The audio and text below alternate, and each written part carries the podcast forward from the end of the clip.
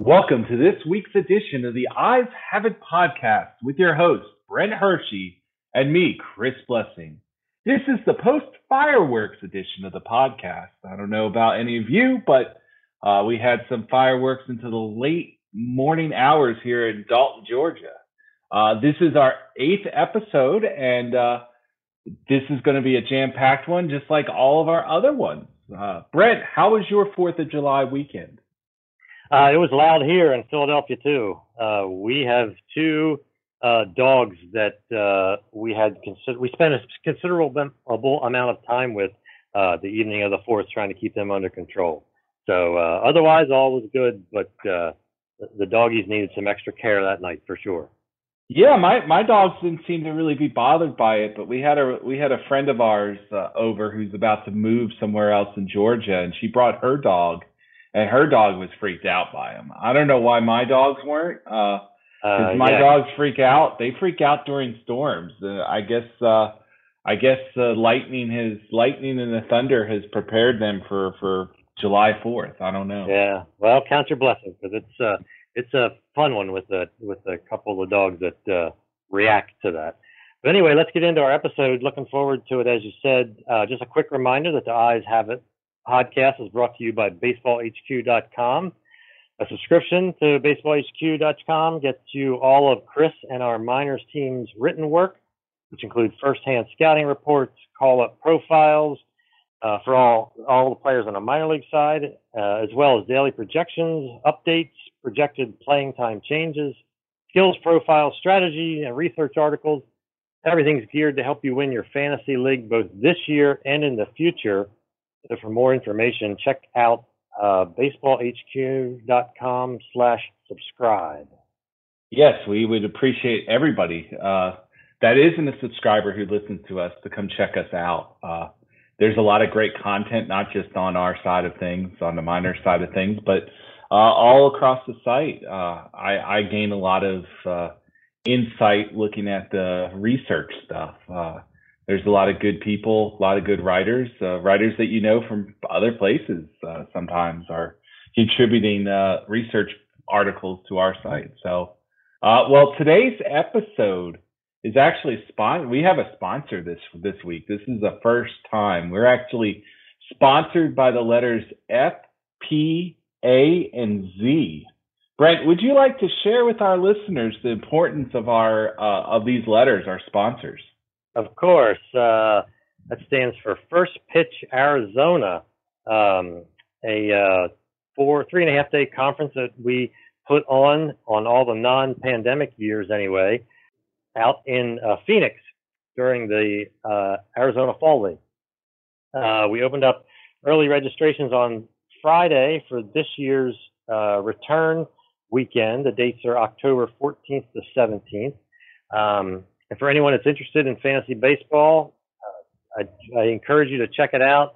The we have we have spent a whole weekend focusing on prospects because of the Arizona Fall League that's going on at the same time, but also lots of uh, MLB player analysis, looking back at the 2021 season, looking ahead to 2022. Uh, we talk strategy. You'll a lot of great people of a, a part of the whole uh, weekend, both from Baseball HQ and other uh, sites and podcasts uh, and content providers. It's just a great weekend to talk baseball uh, and hopefully watch some baseball. Now, the one the one twist this year, uh, after we had to put it off last year, of course, due to the pandemic, is that MLB has not officially uh, announced the Arizona Fall League. Um, we always include those games as part of our programming, you get uh, you get three or four tickets to the games that weekend, and we all uh, hang out uh, and, and watch those games as part of it.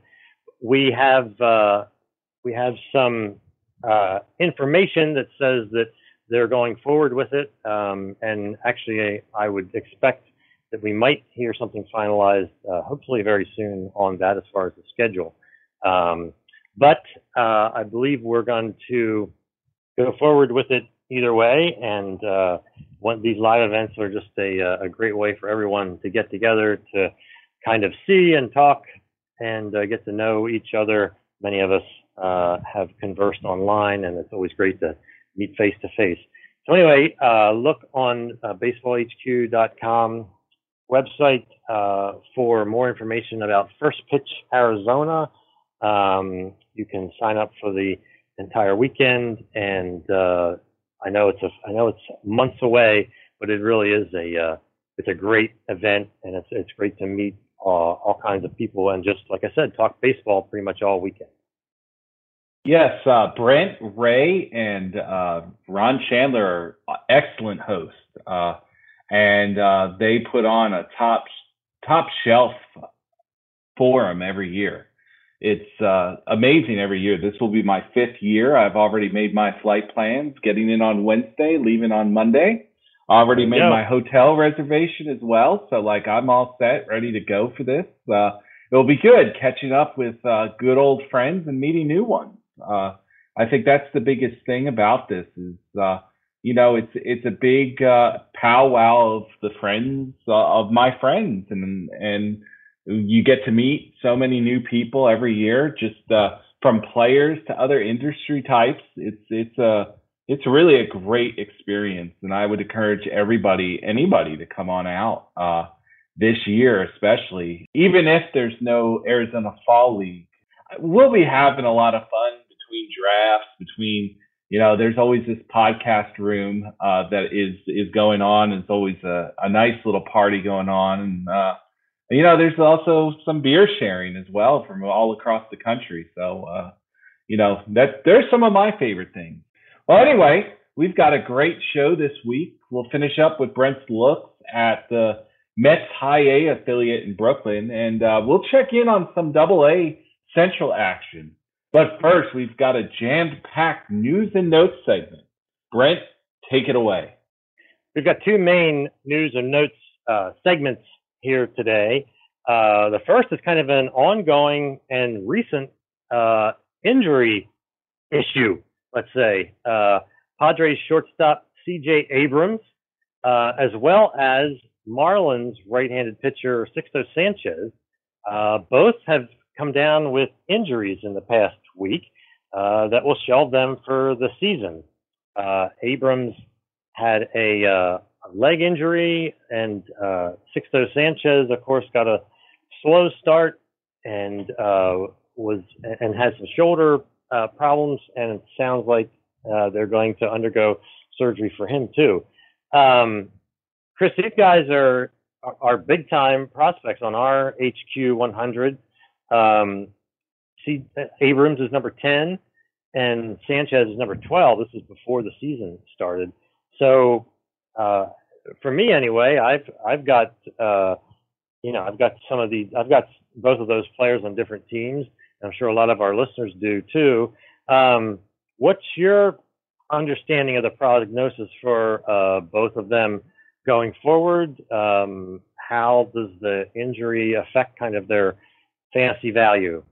CJ Abrams is having a bang up season in Double A this year. Uh, as a younger player at the level, and it's uh, it's really hard to see this. Uh, you know, really tough to see this coming. He had uh, collided with a had a collision with someone and uh, resulted in a broken tibia and uh, I believe it's a sprained MCL. Uh, yeah. And so Abrams is a guy that you know that injury is a little you know, concerning, uh, especially given the fact that Abrams does use his legs as part of his game. Uh, I don't really feel like it's uh, a long term issue for him. Uh, love the hit tool. I think the power will come. Hasn't come yet, but I think it will come. Uh, he was somebody that during first pitch, our virtual event this year uh, in the spring, that we got to watch. I got to announce the well, not announce yeah. the game, whatever it was with Steve uh, Gardner and uh, Paul Sporer, and uh, you know we spent a lot of time on Abrams and the, and and the player that he was going to become, and uh, you know I don't feel like this will really affect him so much moving forward. It's just uh, it's a little bump in the road. And if we have the Arizona Fall League this year, there's a there's a chance we'll see CJ Abrams there. Um, Sixto is the one that's a little more concerning. Um, course, pitcher shoulder, you get a little panicky anytime you hear that. Uh, you know, even more so than when you hear elbow. Um, and from what I understand, and not really getting into too many technical details on this, uh, since I am not a doctor or a trainer or or anything else like that. Uh, I don't have a, a doctor thing uh, on my Twitter handle. So, uh, but anyway, uh, Sixto Sanchez uh, reportedly has a capsule issue. Uh, from what I understand, it's a slight tear. It's not really a big tear. I mean, any tear to the capsule is concerning.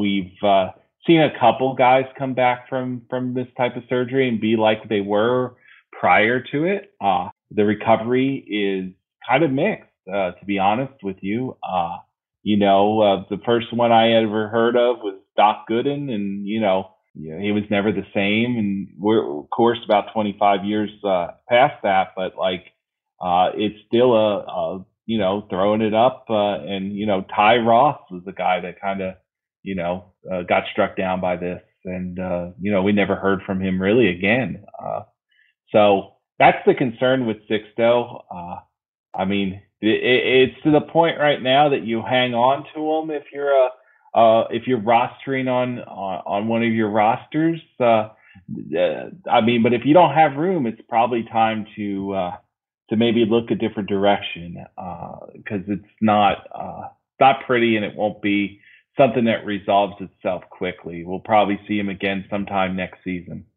Yeah, I mean, I think the thing with Sixto is just the, you know, kind of the repeated sort of little injury history that he's had uh, throughout his short, um, you know, minor league, mostly minor league career, um, and uh, it's it's really, uh, I mean, it's just how it happens. I mean, I go back to uh, seeing him, you know, hearing kind of the murmurs uh, of his Gulf Coast season and uh, rookie league in 2016, and then getting a chance to see him uh, during one of his uh, Lakewood Low A starts the year after in, in the first half of 2017. And it was, I mean, it was good as advertised, just dominant. It was uh, amazing that such a young pitcher had the command of the pitches, basically, along with uh, the velocity that he did show, showed at that point and and some breaking stuff, even uh, off speed stuff that uh, that he could locate then as well. And it it was uh, I don't know, it was just kind of exciting thinking that oh, you know, this this is kind of what uh, this is what an an ace could look like uh, in in low A. And of course, there's lots and lots of things to happen between low A and the majors, and uh, and Sanchez unfortunately has had a lot of them uh, yeah. happen from from minor injuries to uh, being traded and and uh, you know some some kind of surprising or you know uh, some success at the major league level even at those seven starts uh, last year that I think had a lot of us saying now this is this is it you know even though the innings will be capped uh, 2021 he'll he'll he'll you know start to you know start to get on that ascension um, but it never it never got off the ground. And and uh, as the news continued to leak out from Florida about his uh, you know recovery, uh, it sounded to me anyway, reading between the lines, that it was uh, not going well. And so, while this is disappointing, it's not wholly um, surprising. I think it'll be really yeah. interesting. You know, we'll um, we have mentioned and, and a couple times, and we put together a kind of a mid-season top 50 here once we get past the All-Star break pr- prospect list, um, and it'll be interesting to see where those guys end up on there. My hunch is probably that Abrams won't move a ton, if at all, but uh, I think the probably the repeated uh, repeated challenges Sanchez has had uh, with the injuries will probably move him uh, down some with being a pitcher. Yeah, I would agree. Uh, I probably move Abrams up from where he was uh, preseason, just because of the performance that we saw. We've seen it. we saw the hit tool really starting to come alive first in spring training, uh, and then in the Double A season. So like uh, you know, Abrams, this is a road bump for him. Really, uh, this isn't a, a pothole. This is a pothole. Sixto Sanchez is essentially run into. And, uh, you know, it's going to be really hard to rank him in the top 50, to be honest with you. Uh, eh, I mean, this goes to like the, you know, the whole Brent Honeywell um, situation uh, Yeah, the last few point. years, where, you know, I just stopped ranking him in the top uh, 100. Uh, I mean, I loved Honeywell, uh, but Mhm. repeated arm injuries is something that like it's a it's a huge red flag. And you know, Sanchez has had some uh, you know some issues with this, and now is having a big big surgery, and we just can't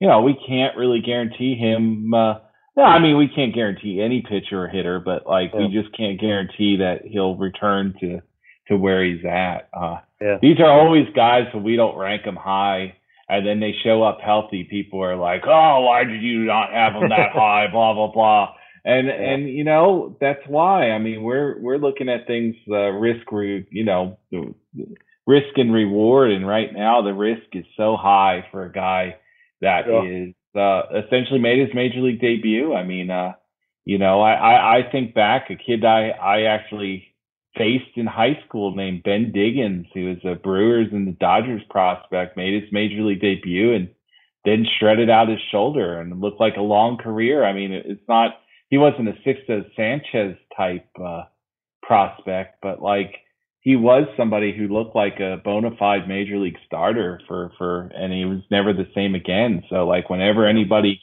points that out, I go, you know, you don't remember Ben Diggins, but I remember Ben Diggins, and Yeah. he Yeah. was he was a pretty good pitcher. Yeah, and uh, certainly, I mean, this won't be the last pitcher that we're all excited about that goes through uh, multiple injuries and kind of uh, doesn't uh, appear like it won't quite pan out as we thought.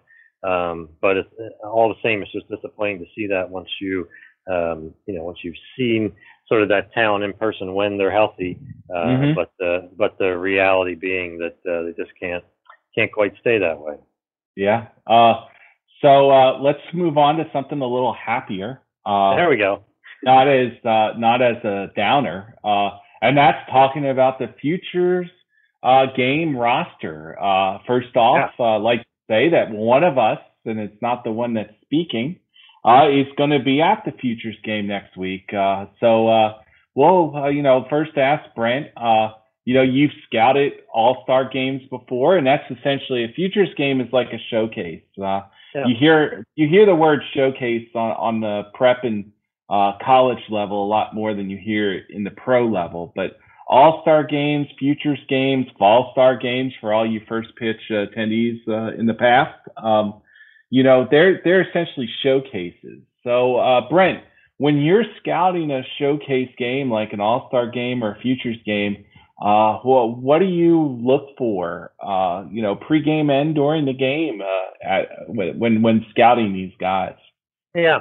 Um, a lot of times, uh, uh, what draws me to these games, uh, being able to attend them in person, uh, especially, is being being to get, you know, to put eyes on uh, some of these names that I've heard of, or maybe even, you know, more recently have kind of seen video of, but have never seen in person take batting practice or in person face, uh, you know, another kind of all-star level pitcher, depending whatever whatever game it's a part of. And so um, that just helps me kind of form in my mind more, uh, you know, what the guy's body type's like, what his movements are like, um, how explosive uh, is he, what, wh- you know, where is he on the kind of athleticism scale? Um, that's that's one thing that um, you know that I really look for first, and I go back and think about um, you know, in 2017 at the Miami uh, Futures game, it was the first time I saw, you know, with my own eyes, sort of Ronald Acuña and Vlad Jr. And then after that, I could go, okay, so that's what, you know, I've I've read about these guys and I've seen things, but that's what the player looks like. Um, in 2018, it was uh, Fernando Tatis Jr. and Jo Adell, and uh, you know, again, seeing these guys. Um, take batting practice, especially for the hitters, uh, you know, and then filtering through that it's batting practice and they're, you know, showing off and, and they know everyone's looking you know, and there are people that have seen them for the first time, like me, being able to uh, filter that and use that too um, is is always uh, you know is always a part of the process. Uh, and the other thing that I've talked about some also is just paying attention. Then uh, in the game, uh, you realize it's an exhibition game, and uh, you know the pitchers are cranking it up for one inning.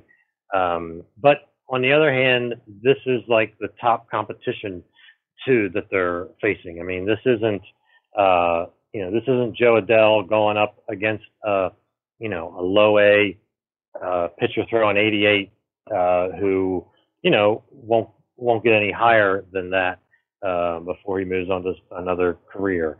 Uh, these are all valid prospects and how uh, how they how the hitters react to that and how the pitchers react to that and how they execute and how they're able to execute in that you know that kind of very focused um, setting uh, is something that I look for. I'm curious what your viewpoint on that is. Yeah, I mean, I I, I go back. Uh, you know, we both did the 2017 game in Miami together, uh, and uh, you know, I remember specifically uh, Rhys Hoskins uh, mm-hmm. really did impress me a lot. Uh, he was a guy that I hadn't seen, and really and truly, he was a he was a player that that you know peaked late. Uh, his prospect status peaked late, and yeah. uh, you know he didn't really try to do too much during batting practice. It was just it was amazing. He was going at about eighty percent, while other guys were going hundred percent, and uh, the, delivering the same results, a la you know um, well, except for I should say, not Allah, uh, except for uh, you know the Acuñas and the Guerreros who were just uh, you know out of sight. And then at the 2019 game, you know, watching that batting practice with Wander Franco and and a two timer at that point, Jo Adell. Yeah. And seeing them hit the ball out and how they, they carried themselves and that kind of thing. But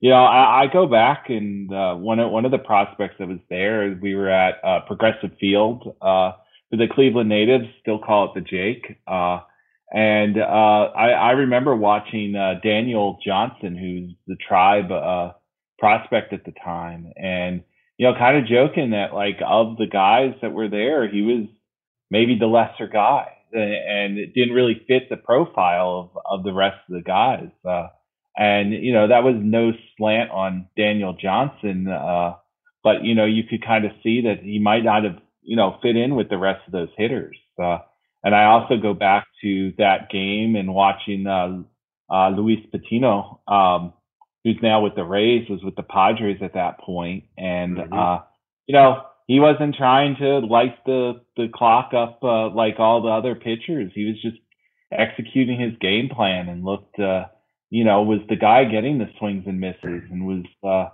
you know, playing up and and throwing uh, throwing his arsenal of pitches. And I mean, it was the most uh, most dominating performance of that game. Uh, yeah, and like right. he came in late. I was gonna say right at the end, right? It was yeah. the, the last inning or two that he. Yeah, I definitely remember that too. I, I and it's, you know, I, I the other thing to sort of just to keep in mind too is that you know the the wow moments are going to be, you know, oh, this guy's throwing a hundred or sitting in the high 90s, and you know, sometimes it's just hard to forget that that's that is easy to kind of shoot for in a one inning outing. they got to get through all these different guys uh, so they can just air it out. Um, and so sometimes the velocities can get uh, a bit inflated as far as what they are actually going to be able to do in a game situation, you know, when they're uh, expected to get through six, seven innings. Each of us selected three guys that we uh, are looking forward to see during the futures game uh, this Sunday. Uh, Brent picked three hitters. Brent, would you like to uh, expand on those guys?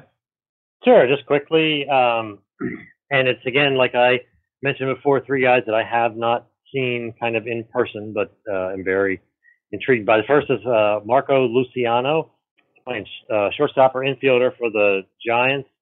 He is certainly uh, in our top 10 again on our HQ 100.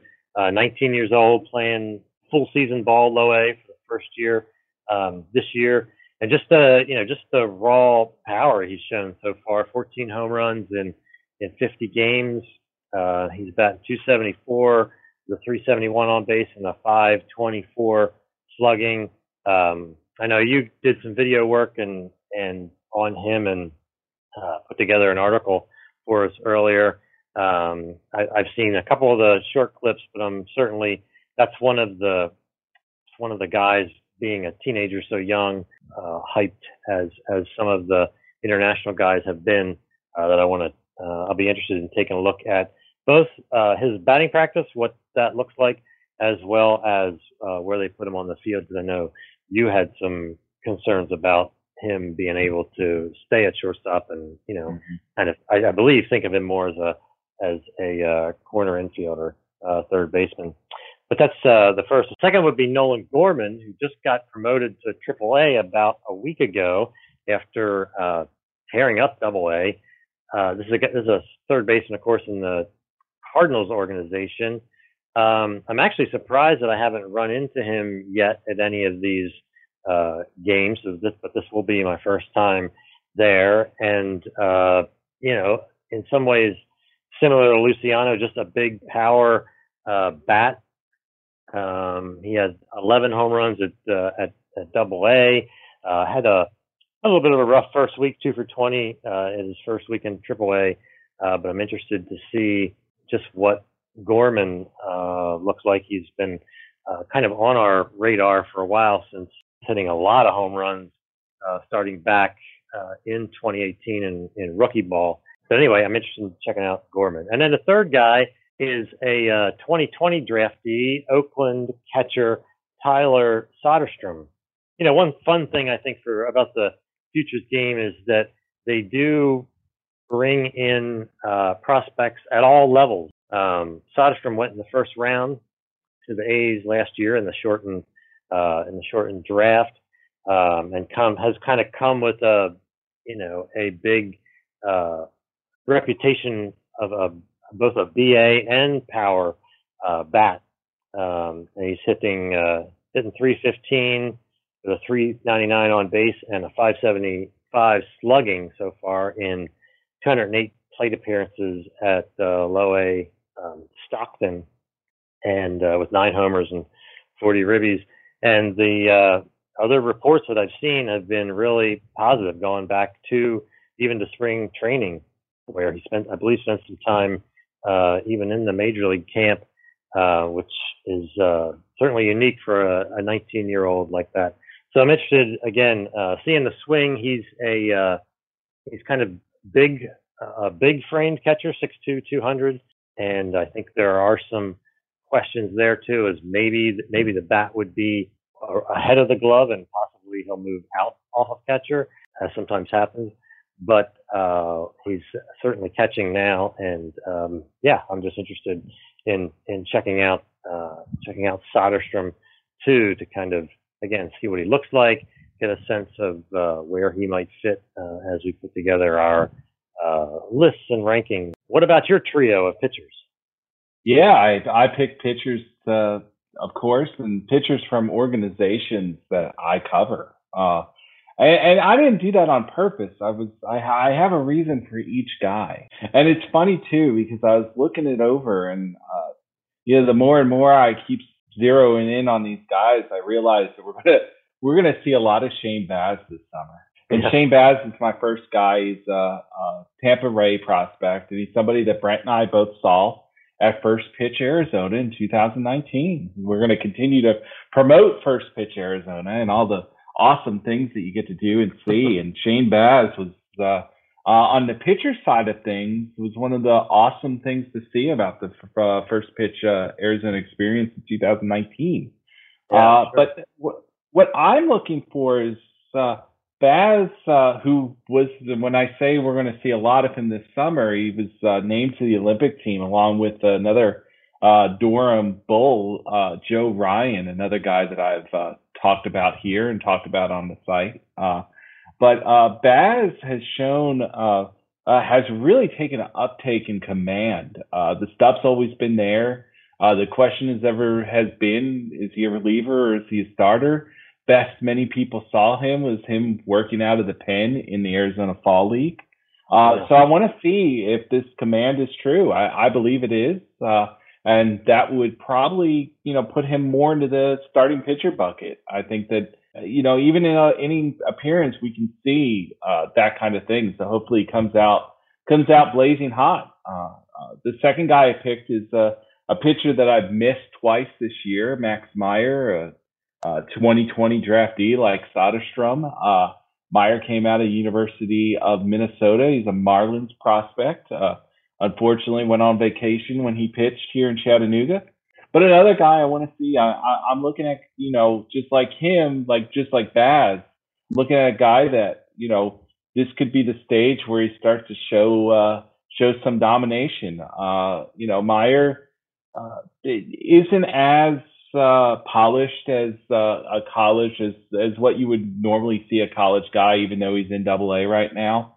Uh, so you know, it would be like it would be really nice to see what kind of strides he's made. Uh, you know, I think the the moment's not going to be too much for him. Uh, I think he comes out hot. I think he looks really good. Uh, and then the third guy is, and I, am looking at is a Yankees prospect named Luis Medina.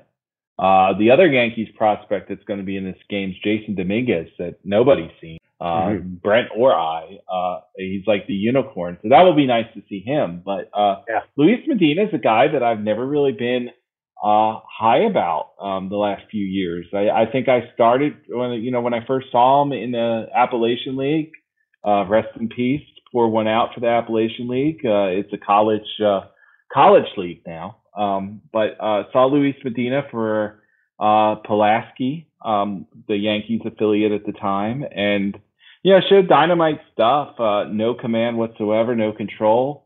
Um, a really wild delivery that was, uh, uh, you know, hard to repeat. Uh, and uh, he had a really good year with Somerset High A this year, but he's kind of fallen on harder time since going up to Double A. Did I get that wrong? Somerset? Yes, I did. Uh, yes, I meant Hudson Valley. Uh, that's the go. High A affiliate, and he's now with Somerset, and that's where he's kind of struggled. He's struggled with the same issues as before.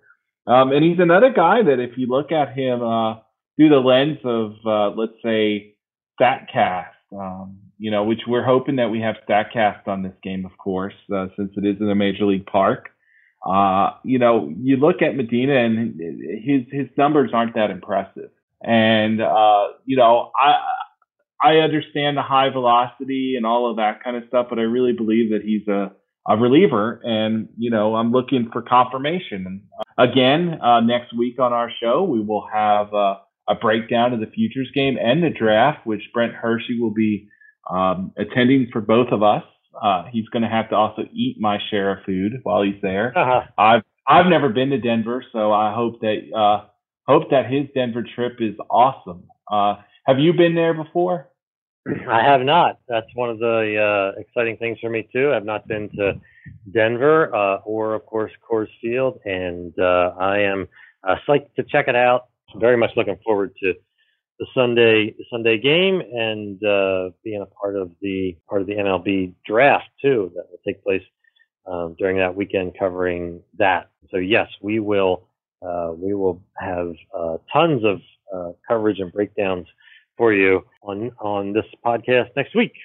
Well, let's move on to our favorite segment. Uh, it's our live look segment, and this this live look segment's uh, going to be a little different than other ones because neither of us actually went out to the ballpark last week. Uh, I had nothing really going on, and Brent, uh, Brent, you had a lot of weather uh, up north. That you know, when you make a trip, you want to make sure that you get to go see the game, especially if you're traveling. And uh, you know, that weather was uh, hit and miss throughout. A lot of cancellations. Uh, MLB canceled, MILB canceled. So uh, you didn't get out to the game, but um, we do have some great information. Uh, Brent did get to scout uh, uh, the Mets organization by watching video.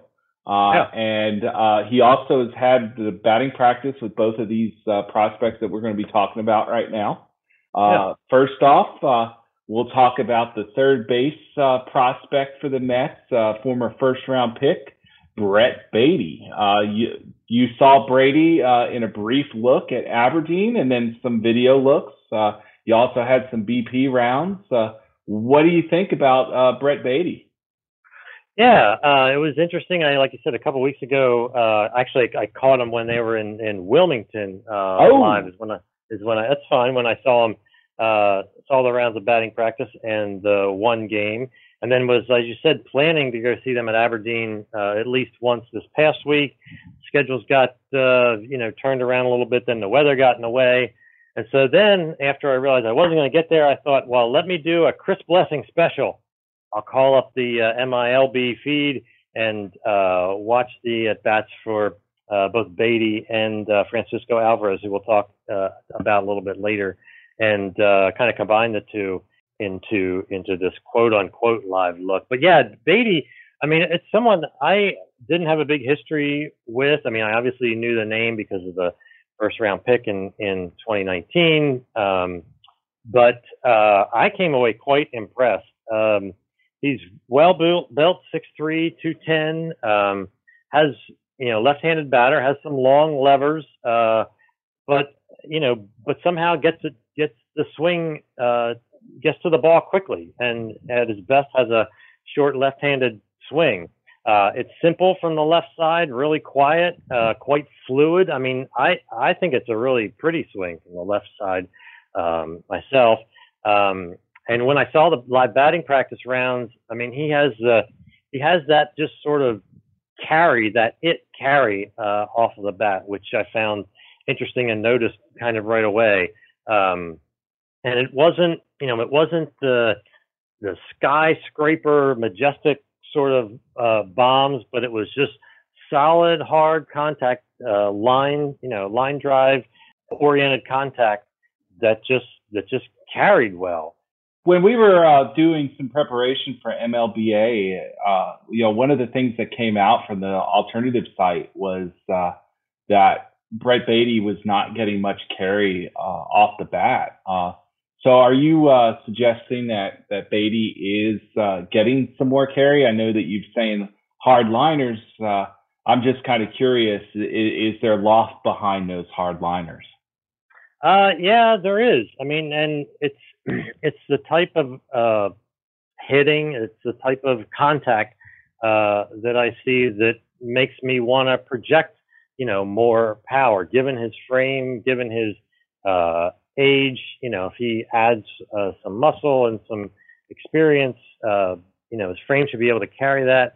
If he gets a little more strength in there, uh, I I think it will, of you know, develop into kind of longer uh, home run contact but his just ability to, uh, especially in game, kind of spray the ball around and hit it hard everywhere was just uh, impressive in in the looks that I uh, got. And it was even, you know, even against left-handed pitching. Um, you know, you look at his splits, and sure, they're not as good against lefties against righties, but it's you know, it's not a Joc Pederson situation where they're going to need to uh, set him down against lefties. At least at this point, uh, he's holding holding his own.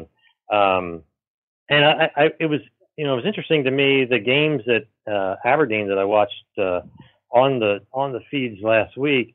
Um, you know, they were they were shifting against him. Uh, you know, putting three guys on the right side, and he kind of continually beat the ball back up the middle or or took it to the opposite field, uh, both on the ground uh, for a couple base hits through the left side, and really some some hard liners to left field.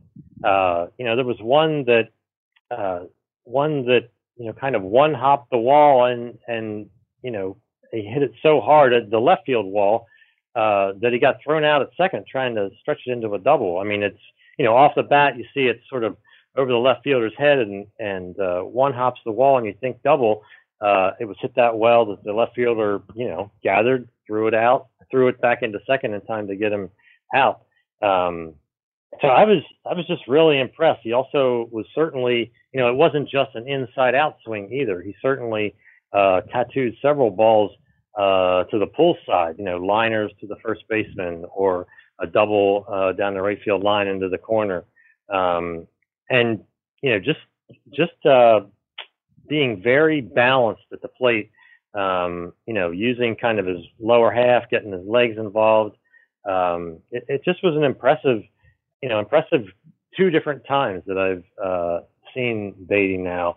Uh, kind of has me excited about him. I know that I know that you weren't, uh, you know, you weren't uh, No. as much uh, as excited about that. But I'm curious what uh, what was behind that for you. Um, and I, you know, did I just get him on two really good nights, or is this, uh, you know, I- I'm just interested in your perspective on that. Given given I know you've uh, seen him and have some contacts, uh, talk about him. I I don't think you got him on on on good nights. I think you got him on how he's performed. Uh, know, reading off some of these notes that that Brent did prepare. Uh, he league ranks right now, number four in batting average, number three in on base percentage, number nine on OPS, uh, 315 hitter. Uh, and these are all kinds of things that that you know are are a little surprising to be honest. Uh, he had a really rough debut, and uh, while the Mets uh, public uh, relations arm for their development group were touting his exit velocities last year. Uh, the launch angles simply weren't there, and for somebody who's a corner infielder, uh, you know you want to you want to see some loft in, in things, and, and it's obvious from from the video that I've seen, your batting practice look, and the video that you've seen, it, the ball is uh, coming off his bat, you know, at a greater frequency. And while he might not ever be a launch angle guy, uh, you know, he, he could find some of that. Uh, you know, it's uh, it's a swing that you know, you know, there there's guys that are hitting for power right now that that don't sell out all the way to the launch angle like like you know everybody thinks everybody gets sold you know sells out for. So uh, you know, he's a guy that that you know has moved up on my charts. Uh, uh, I, I do have some concern, uh, you know, that he is a third baseman long term. Uh, uh, were there, was there anything that you saw in your live look? It's hard to really kind of scout uh, off video, but did you see anything in your live look about him on defense? I did not, no. And the one live game that I saw, um, there was not, uh, there wasn't any challenging plays there. So I am curious about that because they also, you know, he has, they have put him in left field uh, twice so far this year, Okay. and that's not, that's not tons, but it's sort of notable because uh, just at, it seems, it, it seems interesting to me that at, you know, at high A like that, that they would be thinking about that already when there's certainly, uh, unless I'm missing somebody, there's no one standing in his way in New York at the moment at the hot corner. Um, and uh, so that that's certainly something to that I'll be watching uh, for the rest of the year too. Is kind of the positioning, but I mean, really, what I what I saw uh, in this series and in my look a couple weeks earlier. Uh, I mean, he really looks ready for another level. I mean, he really looks ready for Double A, which um, now I you know I do note he's a little bit older. Uh, you know, for a high school kid, he's uh, he is 21, but you know, he was just. I mean, this is really his first full season. He was drafted, of course, in uh, in that first round with pick 12 in 2019. So had a half season there, and of course the wiped out year last year. Um, it seems like you know he's on the rise, and certainly uh, got my attention, uh, and will be. Uh, you know, and I'll be someone I'll be tracking uh, certainly as he reaches high at some point. I would think soon, uh, or excuse me, double A at some point soon, and uh, see how he deals with um, you know better pitching there as we go along. Yeah, uh, in Double A right now, the Mets have a third base prospect uh, who actually is right. a little younger than Brett Baty, uh, Mark Viet- Vientos. Uh, uh, but the thing is, is there's a bigger question mark on Vientos uh, staying at the hot corner uh, compared to Baty. Uh, Vientos is just absolutely started out uh, having some slump. Uh, it's, it basically came out cold, but has absolutely destroyed uh, pitching since June 1st. Uh, he has a 490 or 494, 949 OPS. Uh, Okay. um, but he's he's bounced around too. He's played third base, left field, first base. Uh, so Yeah. like you know maybe maybe they're trying to get some uh, versatility out of these two guys, and you know, see who sticks at third. But just as you said, there's there's nobody there. Uh, you know, J.D. Davis is hurt. Uh, um, you got Jeff McNeil playing third base. Uh, and, he's probably a you know better third baseman than he is a second baseman, but uh, his bat profile is at second base. Uh, and then you also have uh, Villar, uh, who's been injured as well, uh, and Guillorme, who does not have the bat for third base, is uh, is another guy who play third base. So like, there's not you know th- th- these aren't guys that are going to be uh, holding uh, holding Baty up from playing third base. So that that is a little puzzling why they've had him in left field. Yeah, I um I'm just uh you know Baty just strikes me as a kind of a, a solid hit tool guy first um with enough interesting uh you know what looked to me like carry or exit velocity from the naked eye kind of that uh, that could develop into something more and sort of be a, a you know quite valuable sort of fantasy asset the second guy that Brent got to check out is the guy that like at first pitch again, uh, uh, another contact of mine that wasn't uh, wasn't a part of the conference, but I ran into him at the hotel. Came running over to me while I was checking in. I was checking in and uh, came running over and he said, "Have you seen Francisco Alvarez?" I was like, "No, I have not." I didn't know that you had Mets coverage. I had it for a week. He is awesome. I was like, okay. And the guy, the the contact, just talked about him for about ten minutes and uh, I got my room. We parted ways and uh, never talked to that contact again about Alvarez. Uh, uh, so he's been a guy that's been on my radar. I'm glad that you were able to see him. Uh, I know that you got him uh, a designated uh, hitter look when you saw him in uh, Wilmington. I got it right this time. Uh. So you got some video looks on him as well. Uh, tell us about Francisco Alvarez. Yeah, no, I mean Alvarez is. I mean Baty and Alvarez are right next to each other. Actually, Mauricio, who we talked about a couple weeks ago, Ronnie Mauricio, uh, often bats uh, second or whatever. So it's Mauricio, Baty Alvarez uh, right in a row uh, there for um, the high A opponents. But Alvarez is certainly, you know, definitely a catcher's build. He's 5'10", 230. Um, you know, in comparison to Baty, it's not that you know it's not as pretty of a swing, but I mean it tell you it has purpose. Uh, you know he starts with an open stance from the right hand side, um, swings hard just about every time. Um, now he has natural loft uh, built into his swing, and already you know even though he's just 19 years old, just a teenager still, you know he obviously has a natural strength um, that guys like uh, Mauricio and Baty uh, don't have. Um, uh, so he, uh, you know, has in addition has kind of plus bat speed, um, great timing. When I saw him, he really worked the counts and knew the strike zone, uh, especially on fastballs. That he had some some pitch recognition stuff uh, on the breaking uh, on the breaking balls, but you know, definitely battled and kind of had a plan. Seemed to have a plan at the plate you know, it is interesting because his his the ferocity that he swings with looks, you know, looks out of control.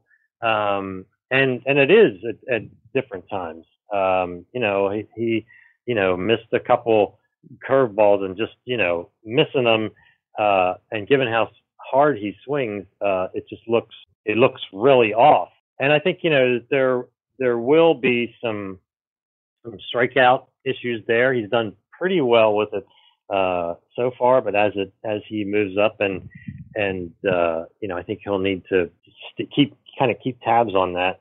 But again, when he uh, makes contact, you know, when I saw it in batting practice um, and more in the live game uh, than this week of uh, on on video, which he actually struggled with. Uh, I mean, he's the one that's hit sort of the high towering kind of shots. Um, you know, ones that you know went over the walls in in right and left center.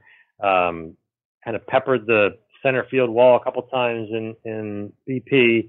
Um, it kind of it's a kind of profile that fits a little bit more, you know, with the current modern uh, sort of slugger uh, motif. Um, and he's, you know, like I said, I think he, at least for now, is showing attributes of being able to uh, pick his pitches and kind of take his walks when he needs to. Um, but uh, yeah, when he connects, I think uh, his uh, once once he gets he will be one on Sunday. He'll be in the futures game along with Baty. Uh, if he uh, is up there and makes some contact, and they do have Statcast going, uh, there's a good chance that you know he will be he will be sending some oohs and ahs through people from the exit velocity range. Yeah, yeah. And speaking of that exit velocity, I want to pull up a tweet here from uh, Jacob Resnick, who's a SNY contributor. SNY is uh, the Mets sports network, essentially. Uh, Jacob Resnick wrote this on 524 when Alvarez got called up from St. Lucie. These are this, his stats in St. Lucie, his StatCast data. His exit velocity was 94.7 miles per hour. MLB average is 88.3. His max exit velocity is 108.7. The MLB average is 105. Hard hit percentage was 63%. Uh, MLB average is just under 40%. Uh, fly ball distance is 356, where the MLB average is at 317. And, uh, you know, for, for our listeners that don't, uh, haven't covered, uh, the Florida State League or, or now known as Low A, uh, South, it is traditionally the, uh, pitchers league. It is hard to elevate in that type of humidity. It's something that we have seen uh, guys, uh, hitters struggle when they got to high A when it used to be a high A place, and and Alvarez made it look like uh, uh, child's play. You know, I think it's amazing for a guy who's 20 years old who's also catching to have these type of uh, numbers. Were you able to catch him in any of the video feeds uh, um, behind home plate? I know that Aberdeen does not have the greatest camera angles. Uh, yeah. We're looking at that kind of thing, but were you able to see his work behind the plate?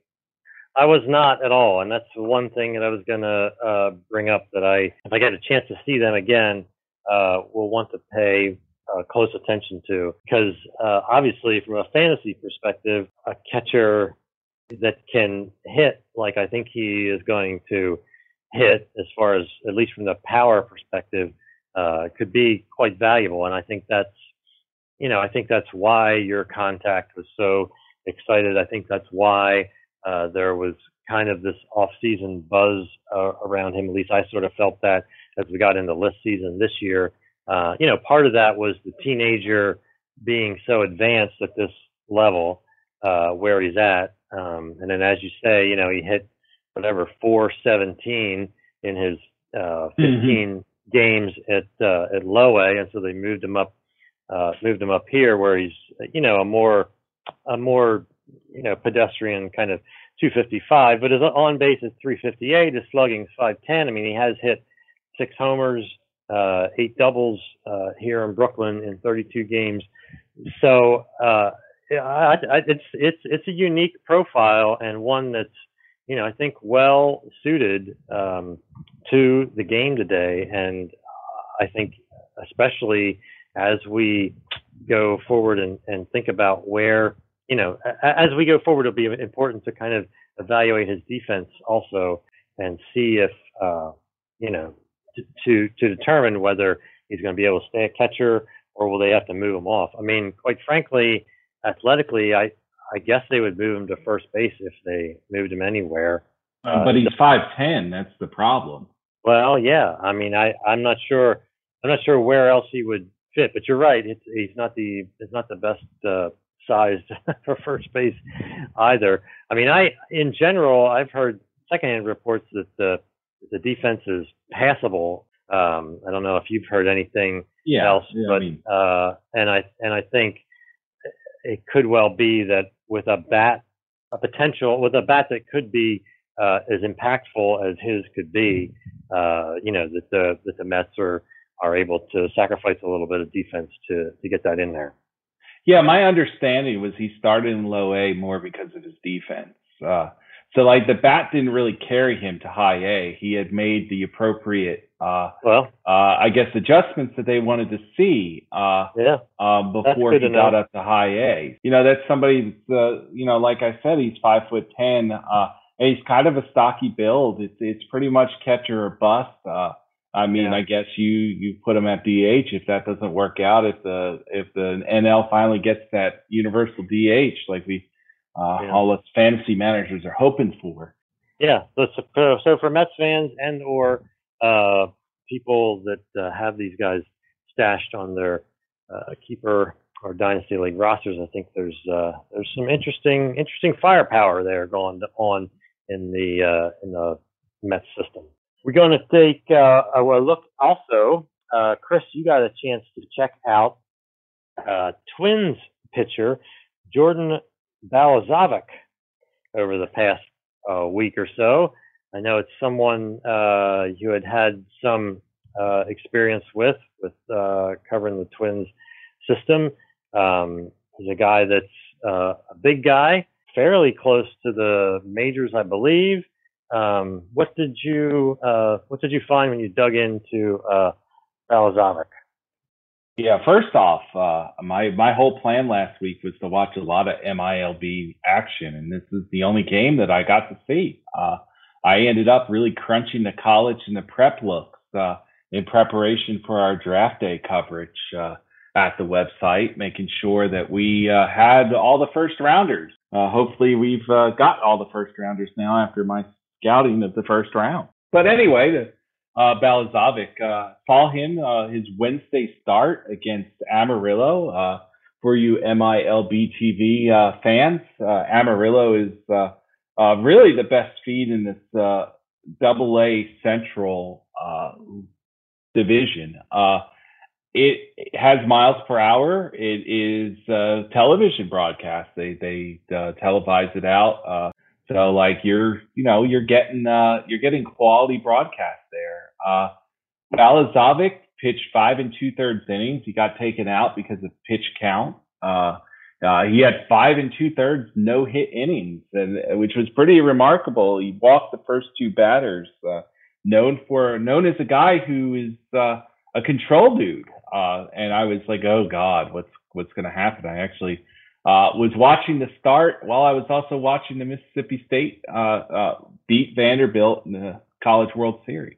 Balazovic is uh, listed 6'5". Uh, he's up to 215 pounds, which uh, uh, is tall, but not as uh, lanky as previous seasons. There's probably another 10 pounds or so in the frame. Uh, uh, delivery is is long with some effort, but uh, he does stay in sync and uh, he has a very long arm circle and releases the ball at a less than uh, three quarter slot. So uh, I, I, you know, we would call that the low three quarter slot. And he achieves appropriate extension in his delivery for his uh, frame. Uh, a lot of times when you see taller guys, they don't really use their legs. Uh, I remember watching a six foot ten guy recently on MILB TV. Uh, not a prospect, don't worry. Uh, who uh, basically extended like a six foot two guy. So like these are things that you watch out for. Uh, so this guy's using his size and his delivery. Uh, he's a uh, three pitch pitcher, even though it's been reported that he's a four pitch pitcher. We'll kind of get into that uh, in a second. Uh, his best pitch is his fastball. Uh, you know, in recent weeks, we've talked about several prospects uh, from a high three quarters or over the top slot uh, with fastballs that played up in the zone due to natural carry from from you know a flatter plane. Uh, Balazovic is a pitcher who actually creates backspin loft on his fastball out of a low uh, three quarter slot, which is a a slot that hitters rarely see carry out of. You usually see sink out of that out of that or or arm side run most most of the time. Uh, there's a lefty in the Indians organization that was drafted last year, uh, Logan Allen. Uh, I think he was a second round pick. He's another guy, low uh, three quarters angle. Uh, that you know, it, it, it's significant when you have a guy throwing from a slot. Uh, it makes everything play up, and unlike Allen, uh, who's throwing at the low 90s, even high 80s, Balazovic's doing it at the 93 to 95 mile per hour uh, velocity band. Uh, and he's around the plate at all times and he, he shows advanced command, especially to the arm, I mean, the glove side. Uh, so, uh, you know, this, this fastball, we get so tangled up in velocity, but this fastball is a special fastball, especially with all these swings uh, trying to get this launch angle. He was known to throw uh, a very extremely similar curveball and slider. For my MLBA coverage of the Twins the last few years, I kind of talked about both pitches. These pitches now appear to have merged into one one another. Uh, kind of a slurve. It sits about 81 to 83 miles per hour and it does share the characteristics of each pitch, uh, from the added depth of the curveball to the sweepiness of the slider. Uh, the movement isn't significant. Uh, it's probably a future average to above average movement profile, and and that's one of the reasons why there's been some uh, relief pitcher talk with him. Uh, uh, however, the command is what sets this pitch apart, and especially against the left-handed hitters in the Amarillo lineup he was just peppering the glove on the glove side, uh, and and just uh, occasionally sweeping the the slider, slurve, curve out of the zone, and, and this played this this uh, you know helps play this pitch up significantly. And we've learned a lot in recent years about how significant slider command is. Uh, you know, we t- we think about Zach Plesac. Uh, Shane Bieber with the Indians. You know, these are guys that that came in the league with not the greatest sliders and have turned them into significant out pitches because they command it so much better than other guys. And and that was what really stood out about uh, Balazovic. It's a it's a tool that he can use against same side and opposite side hitters. His third pitch, 87 to 88 mile per hour changeup, it's a bit behind the other two offerings in development right now. It flashes arm side fade and occasional late tumble, especially when he's keeping the pitch down in the zone. Uh, the the big prospect, uh, well, there was actually two big prospects on the Amarillo team. Uh, Alek Thomas, who will be uh, appearing in the Future Stars game. He's a two timer. He was there in 2019 as well and uh, uh, Gerardo uh, Perdomo, who uh, looks absolutely lost, to be honest with you. Uh, it it was not a good look. Uh, he is, in fact, batting eighth. Um, if that tells you anything about his struggles right now, um, really tough look. But anyway, um, back to uh, back to Balazovic and bat the third at bat against Alek Thomas, and uh, Thomas is a left-handed hitter.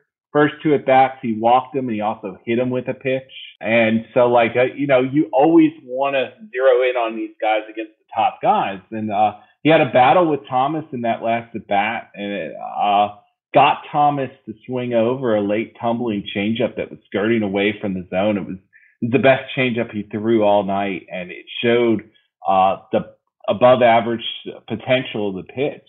But like all double A pitchers, uh, the consistency isn't there. That's why he's in double A. One thing I do want to point out is that there are some injury concerns. Um, he's dealt with a hip flexor a few seasons ago, seems to be fine. Uh, core injury cost him, uh, actually a back injury a few weeks ago uh, to start this season. So there is something, there's also some concern about his delivery being a little bit high effort with that long arm circle uh, you know, more things can go wrong with the biology of your arm, but uh, we're we're hopeful watching him that how he stays in sync. He's a good for a tall guy with a longish delivery. He does well to repeat it and uh, stay in yeah. sync. So we're hopeful that that that remains and that you know maybe lessens the injury risk. Yeah, I was going to ask you about uh, you know especially this the long arm circle, sort of the long delivery that you describe.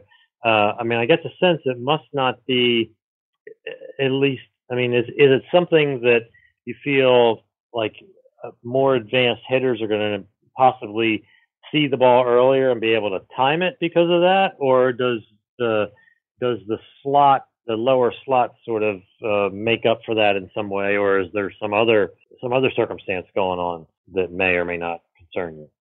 Yeah, I actually debated that. Uh, had an internal debate with myself on that. So thank Oh. you for asking that question. Uh, I'm, I'm Uh, glad know, to my- be your. you're in my brain.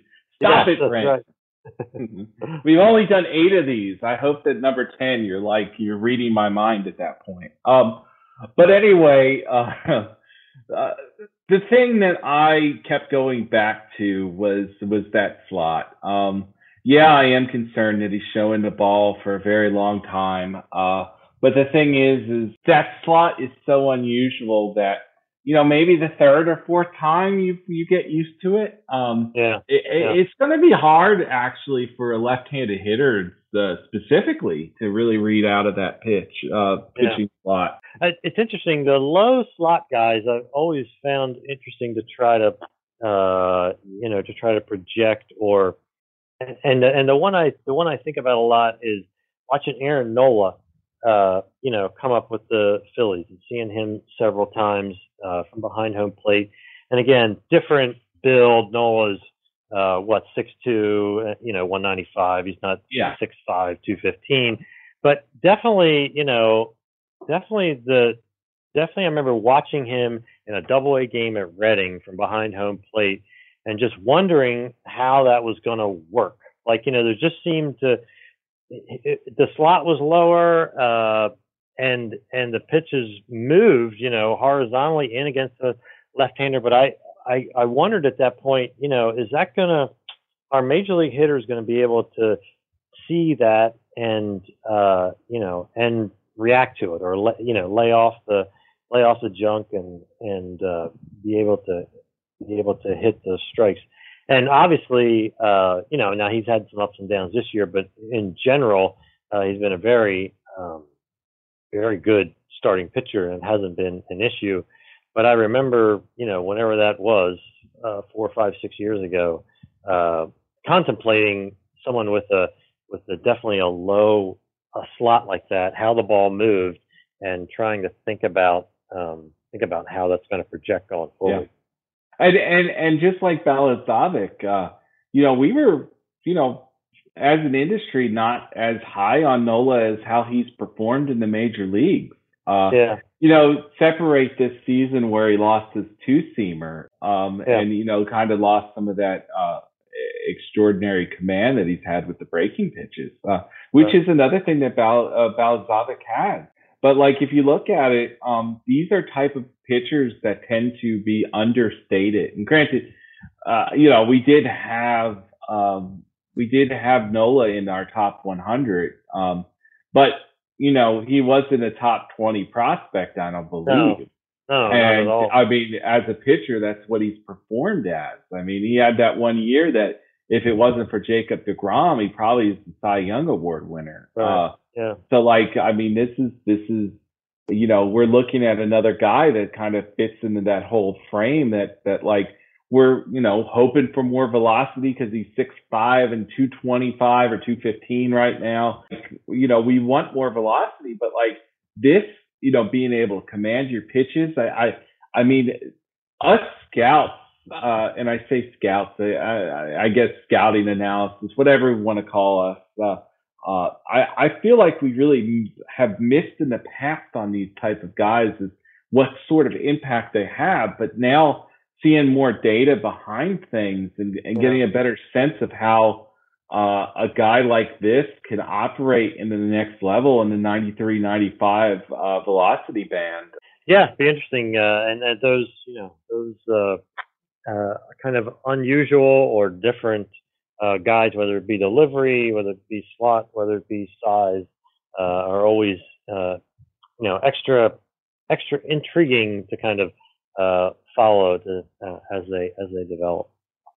Totally agree. Totally agree. Well, anyway, moving on to our next part, which is our upcoming schedule. This is actually going to be our busiest week of the year between the two of us. Uh, we've kind of profiled some of Brent's uh, busyness uh, coming this weekend. Uh, um, my busyness is I've got the Cubs Double A squad from Tennessee in town, and uh, they have guys like Brennen Davis, uh, top uh, 100 prospect, I think top 50 guy. Miguel Amaya, who we've already talked about on this uh, show, somebody I like to see again. Uh, Christopher Morel, who's a uh, uh, infield prospect, and uh, Chase Strumpf, who's uh, kind of struggled this year. Uh, so, uh, or since he's come up to Double A from High A, uh, has looked uh, looked very rough. Um, also, for the third time this year, Bowling Green is back in town on my High A uh, level looks. Uh, and then also, I may trip up to Kingsport for Team USA Collegiate National Team scrimmage, which would be a good primer for next year's draft, which is crazy. We're not even on this year's draft yet, and we've got 2020 names to go look at. Uh, probably won't discuss them on here. Uh, probably to keep them to myself, but it will just be uh, one more trip that I get to make this week. Uh, and speaking of this year's draft, Brent, you're headed to Denver this weekend to do what again? Uh, yep, to check out the futures game on Sunday and to be there uh, in the room as the, or yeah, in the building as the uh, as the Major League MLB draft goes on, uh, and that starts on Sunday, I believe, after after the futures game. Uh, so I, I don't know what that entails, being there while the teams pick the players, but uh, I'm up for it, and uh, it'll be exciting, uh, and we'll certainly be able to talk about it next week. Uh, it, it is a huge week because I also uh, have a double header, which I'm heading to, to tomorrow as we record, which will be Tuesday. Um, given given where I live, sometimes these work out um, where I get to go to two different stadiums if there's a day game and an evening game and it just so happens that this lines up uh, on Tuesday, where I will, uh, in the morning, head for an 11 a.m. game to see High A uh, Wilmington at Jersey Shore, uh, which is the former Lakewood club of the Phillies. and then in the evening, uh, drive the hour or so to Somerset to see the Erie Club, which is stacked with uh, Spencer Torkelson, Dingler, and uh, Riley Greene uh, against against Somerset uh, for the nightcap, and then kind of swing my way back home after that. So I'm looking forward to that on uh, Tuesday. It'll be a full day, but it's always fun uh, doing a double header like that. And then yes, on on Saturday I'm off to Denver, and uh, we'll probably, I assume, uh, record the uh, record the podcast uh, while I'm still out there uh, on Monday evening or so. But anyway, it is a full week. I don't know how we're going to fit all that into our episode uh, next week, but we will uh, we'll certainly give it a shot. I agree. We probably won't have news or notes or any interjection. Uh, we'll just probably just go into live looks, the draft, and uh, then our live looks again. Like we're just gonna hit them all, uh, um, and hit them, hit them, hit them wild, right? Yep. Well, that's what that's what you do. You uh, you play you play the ups and downs, and when you get uh, get a bunch of good stuff like we do this week, uh, we'll do our best to chat about it. It's uh, good. Thanks for everyone for listening to this episode of The Eyes Have It. Uh, remember that you can contact us um, via email at theeyeshaveit at baseballhq.com uh, to ask questions, give feedback. Uh, we'd love to have some We'd love to have some questions to answer at some point. Um, you can also reach out to us on Twitter. Chris is at C underscore blessing, and you can find me at Brent HQ. Remember to subscribe to us if you haven't already on Apple Podcasts and uh, rate and review us so that others can find out about this content. It's been a, a, a good run so far. Uh, thanks for listening to episode eight, and we will see you next week. Música